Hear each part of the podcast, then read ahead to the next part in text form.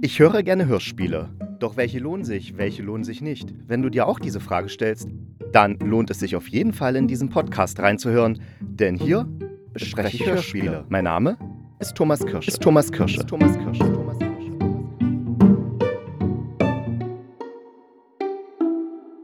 Hallihallo und herzlich willkommen. Es ist schon wieder eine Woche rum und damit Zeit für eine neue Folge des Hörspielkritikers.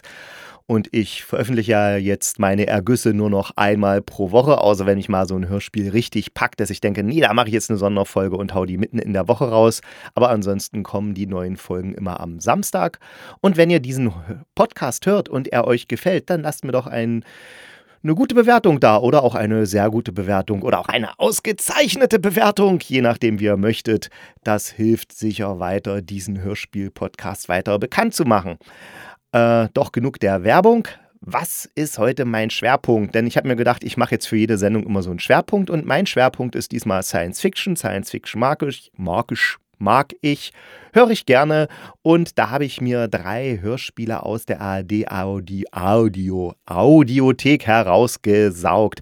Und zwar die Hörspielreihe Die Triffids, dann das Hörspiel Nach Null aus der Podcast-Reihe Das war morgen und das Hörspiel Alter Ego, wobei ich mich am meisten auf Alter Ego freue. Aber starten wir jetzt erstmal mit Die Triffids. Die Triffids ist eine Hörspielreihe in 6 Teilen. Jedes Hörspiel geht so ungefähr 40 Minuten und sie basiert auf dem Science-Fiction-Roman des englischen Autors John Wyndham aus dem Jahr 1951. Die Übersetzung des Romans besorgte Hein Brühl und die Bearbeitung übernahm Giles Cooper. Die Regie hatte Heinz-Dieter Köhler, der seit den 1960er Jahren bis in die 1990er Jahre über 200 Hörspiele für den WDR, also für den Westdeutschen Rundfunk, inszenierte. Und die Triffids wurde dann 1967 vom Westdeutschen Rundfunk produziert und die Erstsendung war am 5.01.1968, also kurz nach Silvester. Und um was geht's in Die Triffids? Also ich lese mal die Zusammenfassung vor, die vor dem zweiten Teil des Hörspiels läuft. Ja, genau, vor jedem Teil wird die Handlung des letzten Teils bzw. der letzten Teile von einem Sprecher wiedergegeben. Und dieser Sprecher, der klingt so, als würde er eine Anklageschrift vor Gericht vorlesen. Ziemlich cool. Also. Zu den wenigen Überlebenden einer weltweiten Katastrophe, die im Mai 1968 England heimsuchte, gehört Bill Mason. Als 9-jähriger Junge stieß Bill Mason zum ersten Mal auf eine jener Pflanzen, deren Bezeichnung Triffids, Dreifüßler, er erst später erfahren würde. Diese in keinem botanischen Lehrbuch abgebildete Blattpflanze weckte sein biologisches Interesse. Er stellte Beobachtungen an und erlebte, wie sie von Monat zu Monat wuchs und schließlich gewisse Ähnlichkeiten mit einer Giraffe hatte. 16-jährig bewarb Bill sich erfolgreich bei einer britischen Fischölgesellschaft und hier erfuhr er Näheres über die Triffids.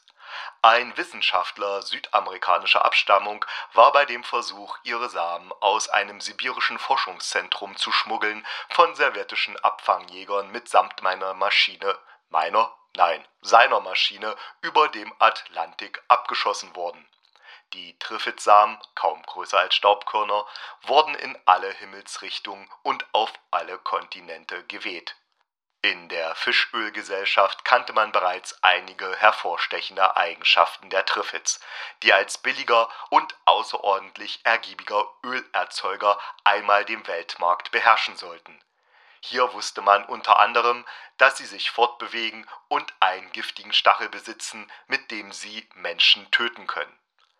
Trotz einer Schutzmaske, die Bill als Triffids-Züchter künftig tragen muss, geriet eines Tages ein winziges Quantum Gift unter seine Augenlider und Erblindungserscheinungen sind die Folge.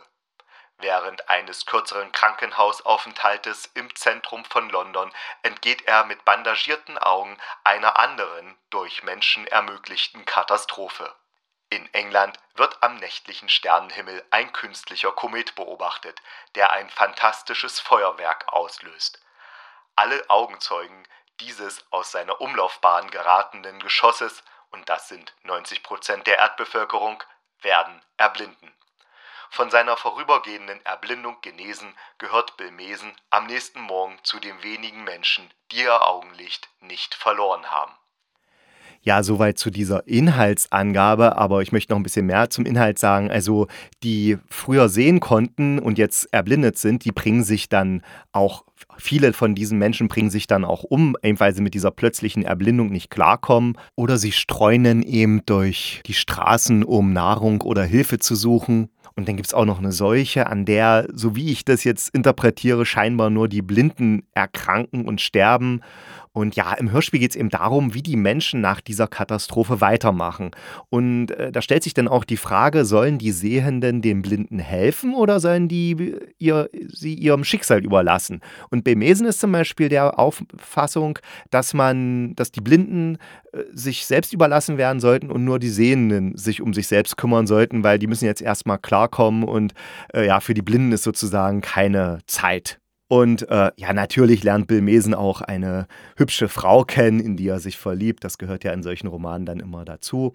Und beide treffen dann so eine Gruppe von Leuten, die wollen zum Beispiel, dass Frauen jetzt nur noch Kinder kriegen, um die Erde wieder zu bevölkern, während die Männer die ganze Zeit arbeiten müssen und sich eben um die Frauen kümmern müssen. Aber die Männer dürfen dafür auch mehrere Frauen schwängern und sie dürfen sogar blinde Frauen schwängern, denn blinde Frauen kriegen auch sehende Kinder. Die einzigen, die halt Pech haben, sind dann die blinden Männer, um die darf man sich nämlich nicht kümmern, da sie nutzlos sind. Also das ist sowieso der generelle Duktus in dem Hörspiel, dass Blinde ausschließlich eine Last sind und nichts zur Gesellschaft beitragen. Ganz interessant ist auch, wie der Geist des Patriarchats der 1950er Jahre hier durch den Text schimmert. Zukunft ja, aber bitte bloß nicht die Geschlechterrollen überdenken. Das käme ein Science-Fiction-Autor dieser Zeit und auch vielen modernen Autoren niemals in den Sinn. Generell sind alle Figuren im Hörspiel ein bisschen klischeehaft, also nicht nur ein bisschen, sondern schon ziemlich klischeehaft und geprägt vom Geist der 1950er Jahre, also der Zeit, aus der der Roman stammt. Das Hörspiel, die Hörspielreihe ist eine Dystopie, also das Gegenteil von einer Utopie, die ja eine schöne zukünftige Welt beschreibt, und eine Dystopie beschreibt ja eine kaputte, zerstörte oder diktatorische Welt. Und was ich auch selber nicht wusste, dass Dystopien zum ersten Mal nach der Industrialisierung auftauchten. Also Utopien gibt es bereits seit dem 16. Jahrhundert, wie ich erfahren habe, aber Dystopien sind halt viel jünger. Und bei einer Dystopie, wenn man jetzt so überlegt, ja, was waren da die ersten wichtigen Romane? Also stilbildend ist zum Beispiel Mary Shelleys Roman Verney, Der letzte Mensch, in dem eine globale Pestseuche beschrieben wird. Ja, Mary Shelley, das ist auch die Verfasserin von Frankenstein, kann man übrigens auch in der ARD-Audiothek gerade hören. Eine sehr schöne Lesung. Und andere wichtige Dystopien sind zum Beispiel von Aldous Huxley, Schöne neue Welt von 1932, oder auch natürlich George Orwells 1984, was er 1948 geschrieben hat. Und die drei Romane kannte sicher auch der Autor John Wyndham, doch wer jetzt glaubt, die Triffids reichen an diese Romane heran, der wird enttäuscht sein. Also, nee, also wie ich schon gesagt habe, klischeehafte Figuren und dann, ja, ich bitte euch, laufende, tödliche Pflanzen reichen nicht für einen Weltuntergang aus. Nee, man muss dann auch noch einen künstlichen Kometen dazu addieren und noch eine Seuche, die alle tötet oder fast alle tötet. Also das ist schon ein bisschen einfallslos. Also sozusagen 3 Katastrophen nehmen, damit die Welt dann endlich endet. Also das geht auch einfacher, denke ich mal, beziehungsweise raffinierter.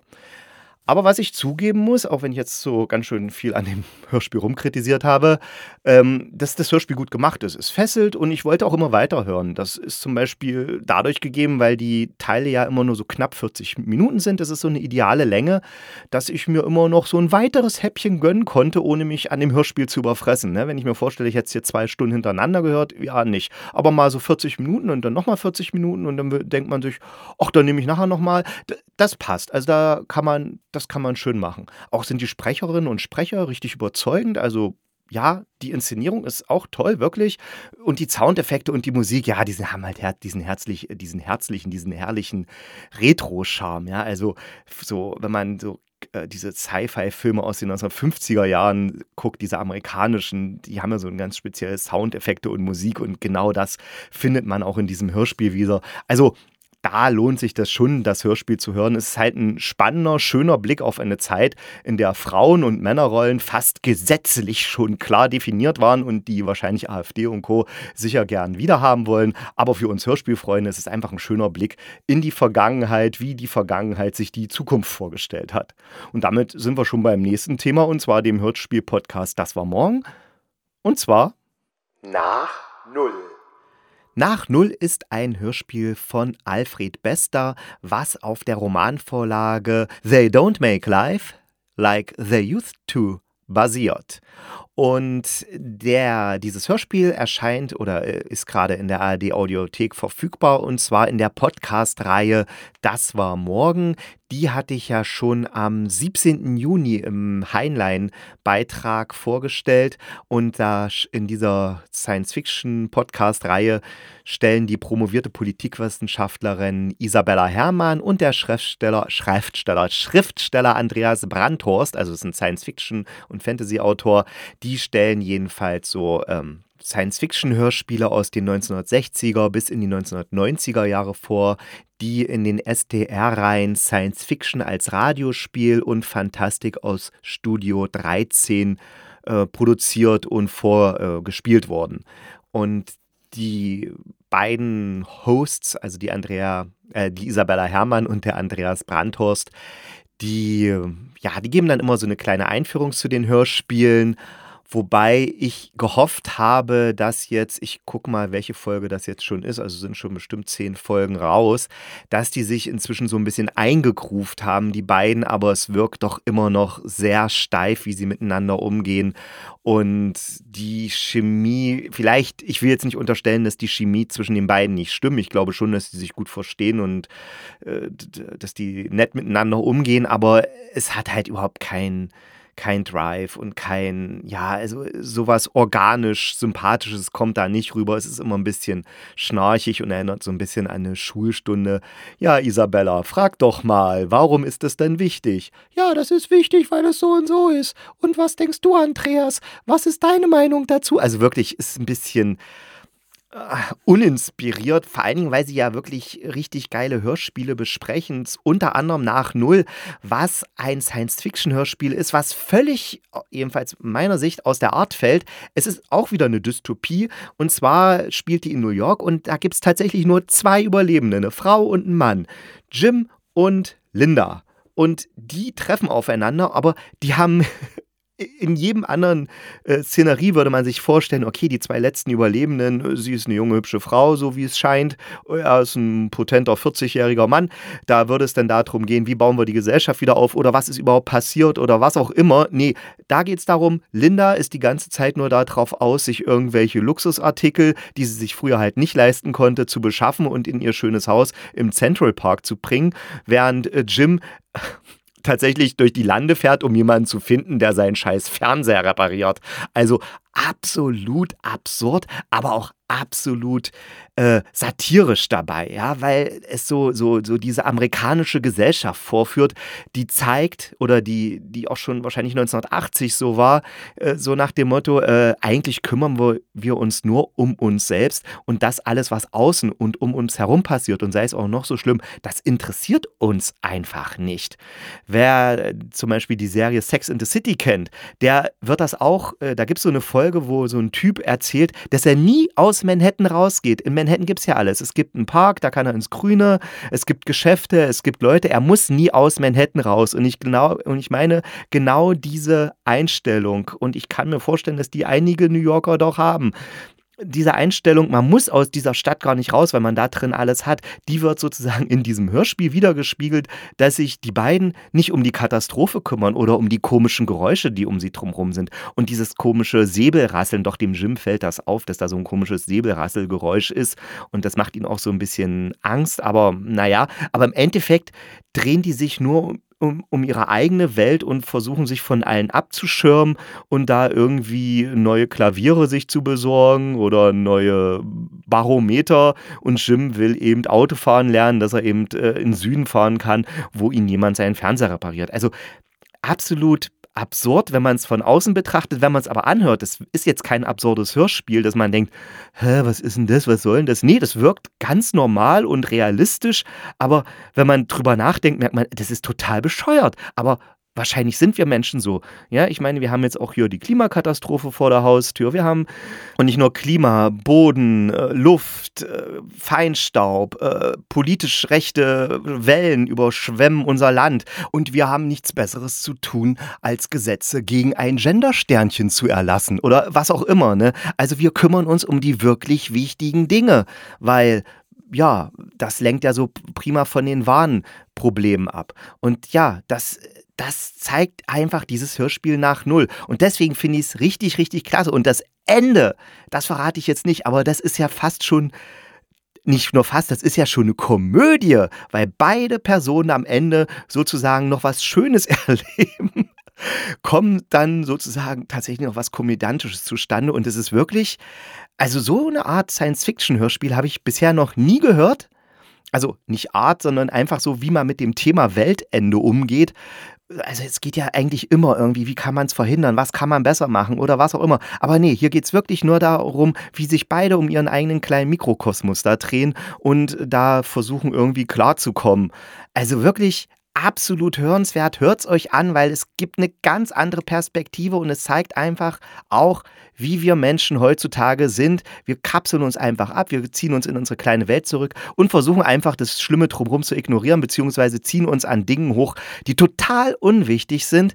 Und ja, das zeigt einfach dieses Hörspiel. Also, das Hörspiel ist aus dem Jahr 1980, das heißt, es ist auch schon um einiges älter. Aber wie ich eben erklärt habe, brandaktuell, wurde von Andreas Weber-Schäfer inszeniert. Und ja, absolut hörenswert, hört es euch an. Es macht echt Spaß. Ja, meine Empfehlung, ganz klar. Alter Ego.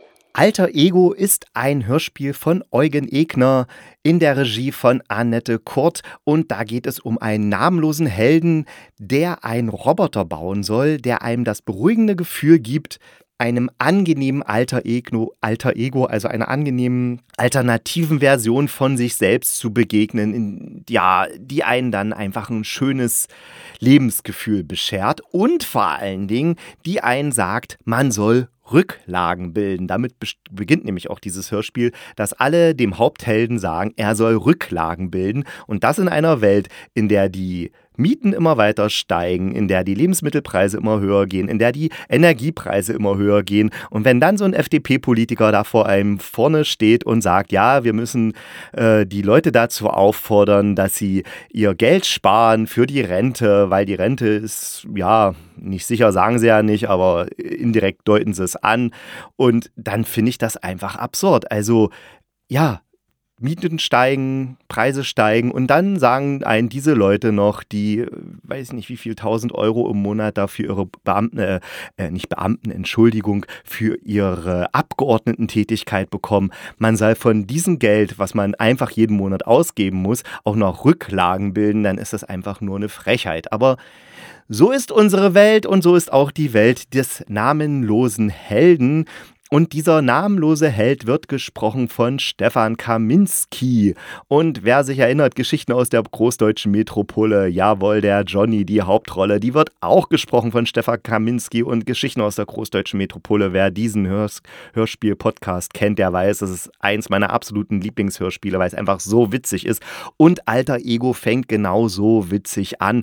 Und warum ich das jetzt mit in diese Reihe hier, also von Science-Fiction-Hörspielen genommen habe, ist klar, ja, also es geht um Roboter und es geht um so eine merkwürdige Welt. Also man kann es, wenn man es ein bisschen zurecht sich biegt, schon als Science-Fiction bezeichnen, obwohl es ist eigentlich eine Satire, die wir hier hören, eine Komödie. Aber ist ja auch ein ganz guter Übergang, ne? Die Triffids waren wirklich echte Science-Fiction. Nach Null ist so eine Mischung aus Satire und Science-Fiction. Und jetzt kommen wir zur reinen Satire. Und da, ja, also es ist wirklich sehr witzig. Also der Hauptheld, der muss dann eben, weil er nicht mehr genug Geld hat, weil seine Eltern sterben und auf dem Sterbebett ihm sagen, Junge, du musst Rücklagen bilden. Ne, das ist der wichtigste Rat, den ihnen seine Eltern vor ihrem Tod geben. Und dann stellt der Junge danach fest, ja, toll, meine Eltern haben mein gesamtes Erbe durchgebracht. Nee, und sie haben sogar noch einen Haufen Schulden und die darf ich jetzt auch noch bezahlen. Jedenfalls hat er dann nicht mehr genug Geld für eine eigene Wohnung, sondern zieht in eine WG mit 2 Frauen, und zwar Garderobe und Kanone. Und ja, die Namen sind Programm, also Garderobe ist die ganze Zeit immer nur, und Kanone hat so eine lyrische Ader. Sie sagt zum Beispiel solche schönen Sachen. Zu der Zeit, als ich den Elementargewalten noch Lebensmittelkonserven verkaufen wollte, sagte Mutter Natur einmal zu mir, ich bezahle doch keine 300 Rubel für eine Dose Linsen. Ja, so eine Sachen kommen dann eben in diesem Hörspiel vor. Oder dann passiert es auch den Helden, dass sein innerer Techniker stirbt. Ja? Und die Ärzte er stellt fest, er kann diesen Roboter, den er da bauen soll, diesen Alter Ego-Roboter, den kann er nicht bauen. Und er fragt sich, warum. Und er geht zu einem Arzt und sagt, ja, ihr innerer Techniker ist gestorben. Und das sagen auch 3 andere Ärzte. Nur der 4. Arzt sagt, ich weiß nicht, ich bin nicht kompetent genug, gehen Sie mal zu einem Spezialisten, der jeden Patienten nur einmal empfängt, also da man hat nur die Chance, einmal zu diesem Arzt zu gehen, und zu denen geht dann der Held. Und dieser Arzt stellt dann fest, nein, ihr innerer Techniker ist nicht gestorben, der ist einfach geflohen. So sind sie nämlich. In jedem Mensch lebt nämlich noch ein anderer Mensch, der irgendwann raus will, und um rauszukommen, sabotiert er einen von innen, und deswegen kann man irgendwann Sachen nicht mehr so gut, die man früher gut konnte. Auch eine schöne Erklärung fürs Alter, ne? Also, ja. Ihr merkt schon, das klingt jetzt alles ziemlich durcheinander und ziemlich wirr, aber ist es nicht wirr? Doch, es ist manchmal wirr, aber es ist extrem lustig dabei. Also wer auf diese Art von Humor wie Geschichten aus der großdeutschen Metropole steht, der wird sicher viel Spaß an dem Hörspiel haben. Ich habe es gleich zweimal hintereinander gehört, weil ich immer wieder neue Sachen entdeckt habe. Manche Sachen habe ich auch nicht so richtig verstanden, und dann habe ich es nochmal gehört und dann habe ich es anders verstanden. Also es macht auch Spaß, immer wieder dieses Hörspiel zu hören, weil man dann immer wieder so neue Kleinigkeiten entdeckt. Ich denke, da bin ich nicht der Einzige, also ich kann mir vorstellen, dass es den meisten Menschen so wie mir geht, dass wenn man was das erste Mal hört, dass man dann sich vorwiegend auf die Geschichte fokussiert und beim zweiten Mal dann auch die Feinheiten so drumherum mitbekommt, beziehungsweise sich auf bestimmte Stellen schon diebisch freut, dass diese Figur jetzt genau das sagen wird. Ja, genau. Und damit bin ich eigentlich am Ende für diesen Podcast, aber ich möchte noch eine Vorschau geben, denn es kommt eine neue Hörspielreihe raus über die Französische Revolution, und die heißt Brüder. Den Trailer kann man jetzt sogar schon in der ARD-Audiothek anhören, und der macht richtig Lust auf diese Hörspielreihe. Und ich habe jetzt die Möglichkeit bekommen, schon in die ersten 4 Teile reinzuhören, und die werde ich dann nächste Woche besprechen, was wunderbar passt, denn die Hörspielreihe startet offiziell am 20. August. Mein Podcast läuft am 19. August. Das heißt, ihr könnt dann schon mal vorneweg einen Eindruck bekommen, ob es sich lohnt, diese Hörspielreihe anzuhören, oder ob man besser woanders reinschaltet. Dann wünsche ich euch bis nächste Woche eine schöne Zeit, ein schönes Wochenende, eine schöne Woche. Genießt den Sommer, der jetzt gerade zurückkommt, und denkt dran, bleibt gesund und kugelrund. Dann beißt euch auch kein Pudelhund.